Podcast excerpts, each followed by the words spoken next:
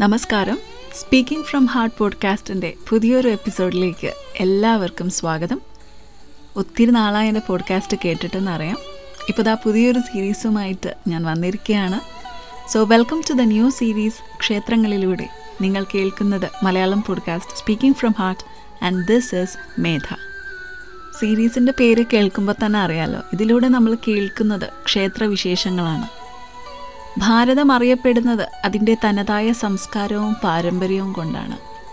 ആയിരത്തിലധികം പ്രസിദ്ധമായ ക്ഷേത്രങ്ങളാൽ പവിത്രമായ ഈ ഭാരതത്തിലെ ഓരോ ക്ഷേത്രവും മറ്റു ക്ഷേത്രങ്ങളിൽ നിന്നും വ്യത്യസ്തവുമാണ്. അതുപോലെ ക്ഷേത്രങ്ങൾ എവിടെ സ്ഥിതി ചെയ്യുന്നുവോ ആ ഒരു പേരിൽ അറിയപ്പെടുന്ന ക്ഷേത്രങ്ങളുമുണ്ട്. ഇപ്പോൾ പർവതക്ഷേത്രങ്ങൾ വനക്ഷേത്രങ്ങൾ ഗുഹാക്ഷേത്രങ്ങൾ അതുപോലെ നദീതീരത്തോടും കടൽ തീരത്തോടും ഒക്കെ ചേർന്ന് നിൽക്കുന്നതായ ക്ഷേത്രങ്ങൾ അങ്ങനെ പല സ്റ്റൈലിലുള്ള പല ആർക്കിടെക്ചറിലുള്ള ക്ഷേത്രങ്ങളാൽ സമ്പന്നമാണ് നമ്മുടെ ഭാരതം. എല്ലാ ക്ഷേത്രങ്ങൾക്കും അവരുടേതായ ആചാരങ്ങളും അനുഷ്ഠാനങ്ങളും വിശ്വാസങ്ങളും ഒക്കെയാണ്. അതുകൊണ്ട് തന്നെ ഓരോ ക്ഷേത്രത്തിനും നമ്മോട് പറയാൻ ഓരോ കഥയുണ്ട്. ആ വിശേഷങ്ങളിലേക്കാണ് ക്ഷേത്രങ്ങളിലൂടെ എന്ന ഈ ഒരു സീരീസ് നിങ്ങളെ കൂട്ടിക്കൊണ്ടു പോകുന്നത്. So once again welcome to the podcast നിങ്ങൾ കേൾക്കുന്നത് ക്ഷേത്രങ്ങളിലൂടെ ഞാൻ മേധ. നമ്മളെല്ലാവരും ക്ഷേത്രത്തിൽ പോയിട്ടുണ്ട് അഥവാ പോവാറുണ്ട്. എന്നാൽ ചിലപ്പോഴെങ്കിലും നമ്മൾ കേട്ടിട്ടുള്ള ഒരു ചോദ്യമാണ് വീട്ടിലിരുന്ന് ഭഗവാനെ പൂജിച്ചാലും പോരെ എന്തിനാണ് ക്ഷേത്രത്തിൽ പോകേണ്ടത് എന്ന്? ഇത് വളരെ റെലവെന്റ് ആയിട്ടുള്ള ഒരു ചോദ്യമാണ് കാരണം ഇതിന് കറക്റ്റായിട്ടുള്ളൊരു ആൻസർ ഉണ്ട്. എന്താണ് ക്ഷേത്രമെന്നും എന്തിനാണ് നമ്മൾ ക്ഷേത്രത്തിൽ പോവേണ്ടത് എന്നതിനെക്കുറിച്ചുമാണ് ഇന്നത്തെ എപ്പിസോഡിൽ നമ്മൾ കേൾക്കുന്നത്. അപ്പോൾ എന്താണ് ക്ഷേത്രം? ദേവൻ വസിക്കുന്ന സ്ഥലം. ഇത് എല്ലാവർക്കും അറിയാമല്ലേ എന്നാൽ അതിനപ്പുറം എന്താണ് ക്ഷേത്രം? സയന്റിഫിക്കലി പറയുകയാണെങ്കിൽ ഏറ്റവും അധികം പോസിറ്റീവ് എനർജികളുടെ ഒരു പ്യോർ വൈബ്രേഷൻ ഉള്ള ഒരു മാഗ്നറ്റിക് ആൻഡ് ഇലക്ട്രിക് ഫീൽഡ് ഉള്ളൊരു സ്ഥലം എന്ന് നമുക്ക് ക്ഷേത്രത്തെ വിശേഷിപ്പിക്കാം. ഇനി സിമ്പിളായിട്ട് പറയുകയാണെങ്കിൽ ഏറ്റവും കൂടുതൽ പോസിറ്റിവിറ്റി നിറഞ്ഞിരിക്കുന്ന ഒരു സ്ഥലം നമ്മൾ ക്ഷേത്രത്തിനുള്ളിലായിരിക്കുമ്പോൾ ഈ ഒരു പോസിറ്റീവ് വൈബ്രേഷൻ നമ്മുടെ അഞ്ച് ഇന്ദ്രിയങ്ങളെയും ആക്ടിവേറ്റ് ചെയ്യാനായിട്ട് സഹായിക്കും എന്നുള്ളതാണ്. ക്ഷേത്രത്തിന്റെ സെൻട്രൽ ഫ്ലോറിലാണ് ഈ പറയുന്ന പോസിറ്റീവ് വൈബ്രേഷൻ ഏറ്റവും കൂടുതൽ അനുഭവപ്പെടുക. അതുകൊണ്ടാണ് ദേവീ ദേവന്മാരുടെ വിഗ്രഹം ക്ഷേത്രത്തിന്റെ കോർ സെന്റർ പോർഷനിലായിരിക്കും അതാണ് മൂലസ്ഥാനം അഥവാ ഗർഭഗൃഹം എന്നറിയപ്പെടുന്നത്. ഒരു ക്ഷേത്രത്തിന്റെ തച്ചുശാസ്ത്രം എന്ന് പറയുന്നത് വെറുമൊരു സൃഷ്ടി മാത്രമല്ല. അതൊരു ശാസ്ത്രമാണ് എ ഹൈലി ഡെവലപ്ഡ് സയൻസ് നമ്മളത് മനസ്സിലാക്കുമ്പോൾ നമുക്ക് അതിലെ ബുദ്ധിസാമർഥ്യവും ഊർജശക്തിയും അസാധാരണ വസ്തുവും ഒക്കെ അനുഭവപ്പെടും. ഒരു എനർജി സെന്റർ എന്ന് വേണമെങ്കിൽ നമുക്ക് ക്ഷേത്രത്തെ വിശേഷിപ്പിക്കാം. നമ്മുടെ ശരീരത്തിലെ പ്രധാന ഊർജ കേന്ദ്രങ്ങൾ അതിനെ ഹ്യൂമൻ ചക്രാസ് എന്നാണ് പറയുക അതിനെ ആക്ടിവേറ്റ് ചെയ്യാനായിട്ട് സഹായിക്കും. അതുപോലെ നമ്മൾ ക്ഷേത്രത്തിനുള്ളിലായിരിക്കുമ്പോൾ നമ്മുടെ മനസ്സിനെ ഏറ്റവും എളുപ്പത്തിൽ ഒരു മെഡിറ്റേഷൻ സ്റ്റേജിലേക്ക് കൊണ്ടുപോകാനായിട്ടും ഹെൽപ്പ് ചെയ്യും. ഒരു ക്ഷേത്രഭൂമി എന്ന് പറയുന്നത് നമ്മൾ ഓൾറെഡി പറഞ്ഞു ഭയങ്കര പോസിറ്റീവ് എനർജിയോട് കൂടിയ സ്ഥലമാണെന്ന്. അതിൽ തന്നെ ഏറ്റവും കൂടുതൽ കാന്തിക തരംഗങ്ങളുള്ള സ്ഥലത്താണ് വിഗ്രഹപ്രതിഷ്ഠ നടത്തുക. എന്നിട്ട് അതിന് ചുറ്റിലുമാണ് ക്ഷേത്രം പണികഴിപ്പിക്കുന്നത്. ഈ ഒരു പ്രതിഷ്ഠയ്ക്ക് താഴെയായിട്ട് ഒരു ചെമ്പ് തകിട് കാണുമത്രേ അത് ഈ പറഞ്ഞ മാഗ്നറ്റിക് ഫോഴ്സിനെ അബ്സോർബ് ചെയ്ത് ചുറ്റിലും റേഡിയേറ്റ് ചെയ്യാനായിട്ടാണ്. അങ്ങനെ ഈ ഒരു കാന്തിക രശ്മികളാണ് നമുക്ക് കിട്ടുന്നത്. ഇത് വളരെ സ്ലോ ആയിട്ടുള്ളൊരു പ്രോസസ്സാണ് അതുകൊണ്ടാണ് പഴമക്കാർ പറയുന്നത് ഡെയിലി അമ്പലത്തിൽ പോകണം എന്ന്.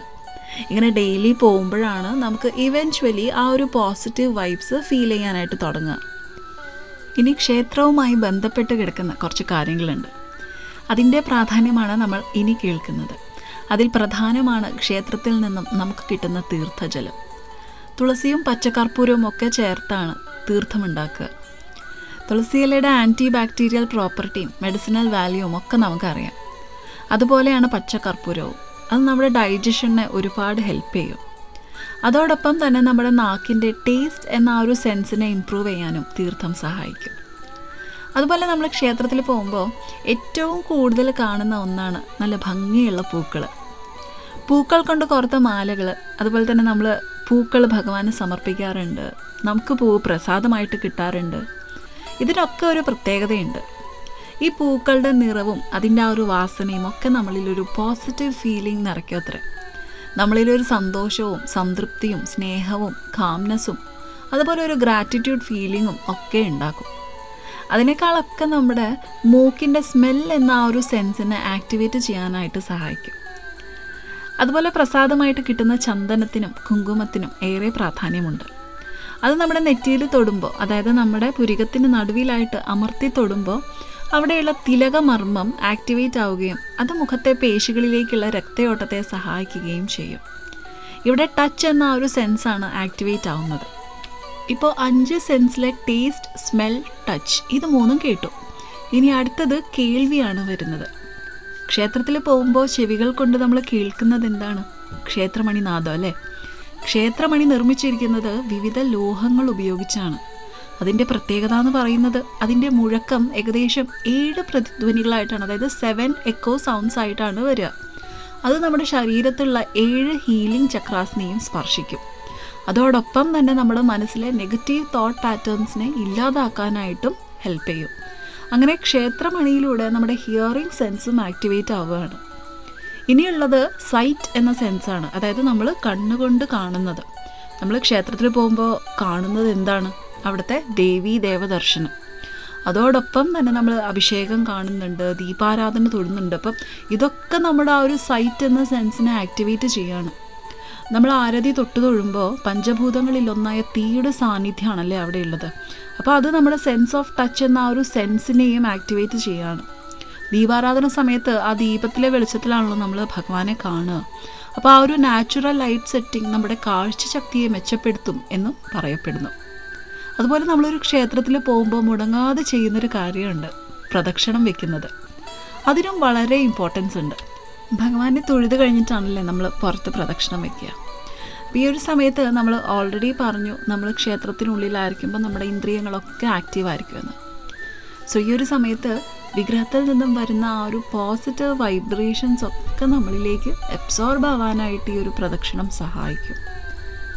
പ്രദക്ഷിണ എന്നാൽ ദക്ഷിണ ഭാഗത്തേക്ക് എന്നാണ് അർത്ഥം. അതായത് to the right clockwise ആയിട്ടാണ് നമ്മൾ വലം വെക്കുക. അപ്പോൾ ഭഗവാൻ നമ്മുടെ റൈറ്റ് ഹാൻഡ് സൈഡിലായിരിക്കും എപ്പോഴും. അപ്പോൾ കോർ സെന്ററിൽ എപ്പോഴും ഭഗവാനാണ്. സോ ഈ പ്രദക്ഷിണം എന്ന ഈ ഒരു പ്രോസസ്സിൽ നിന്ന് നമ്മൾ മനസ്സിലാക്കേണ്ടത് നമ്മുടെ ലൈഫിലും സെന്റർ ഫോക്കസ് എപ്പോഴും ഭഗവാനും നമ്മുടെ കർമ്മവും ചിന്തയും ഒക്കെ എപ്പോഴും ഭഗവാനെ കേന്ദ്രീകരിച്ചായിരിക്കണം എന്നാണ്. അതുപോലെ ലൈഫിൽ എപ്പോഴും റൈറ്റ് പാത്ത് അതായത് ധർമ്മത്തിന് പ്രാധാന്യം കൽപ്പിക്കണം എന്നുമൊക്കെയാണ് ഈ ഒരു പ്രദക്ഷിണം നമ്മളെ പഠിപ്പിക്കുന്നത്. അതുപോലെ ഈ ക്ഷേത്രങ്ങൾ സ്ഥിതി ചെയ്യുന്ന ഇടം ശ്രദ്ധിച്ചാൽ നമുക്ക് മനസ്സിലാകും. ചുറ്റിലും നല്ല വായുവും ജലം അതായത് ക്ഷേത്രക്കുളവും നല്ല വെളിച്ചവും മരങ്ങളും പച്ചപ്പും ഒക്കെ ഉള്ള സ്ഥലത്തായിരിക്കും.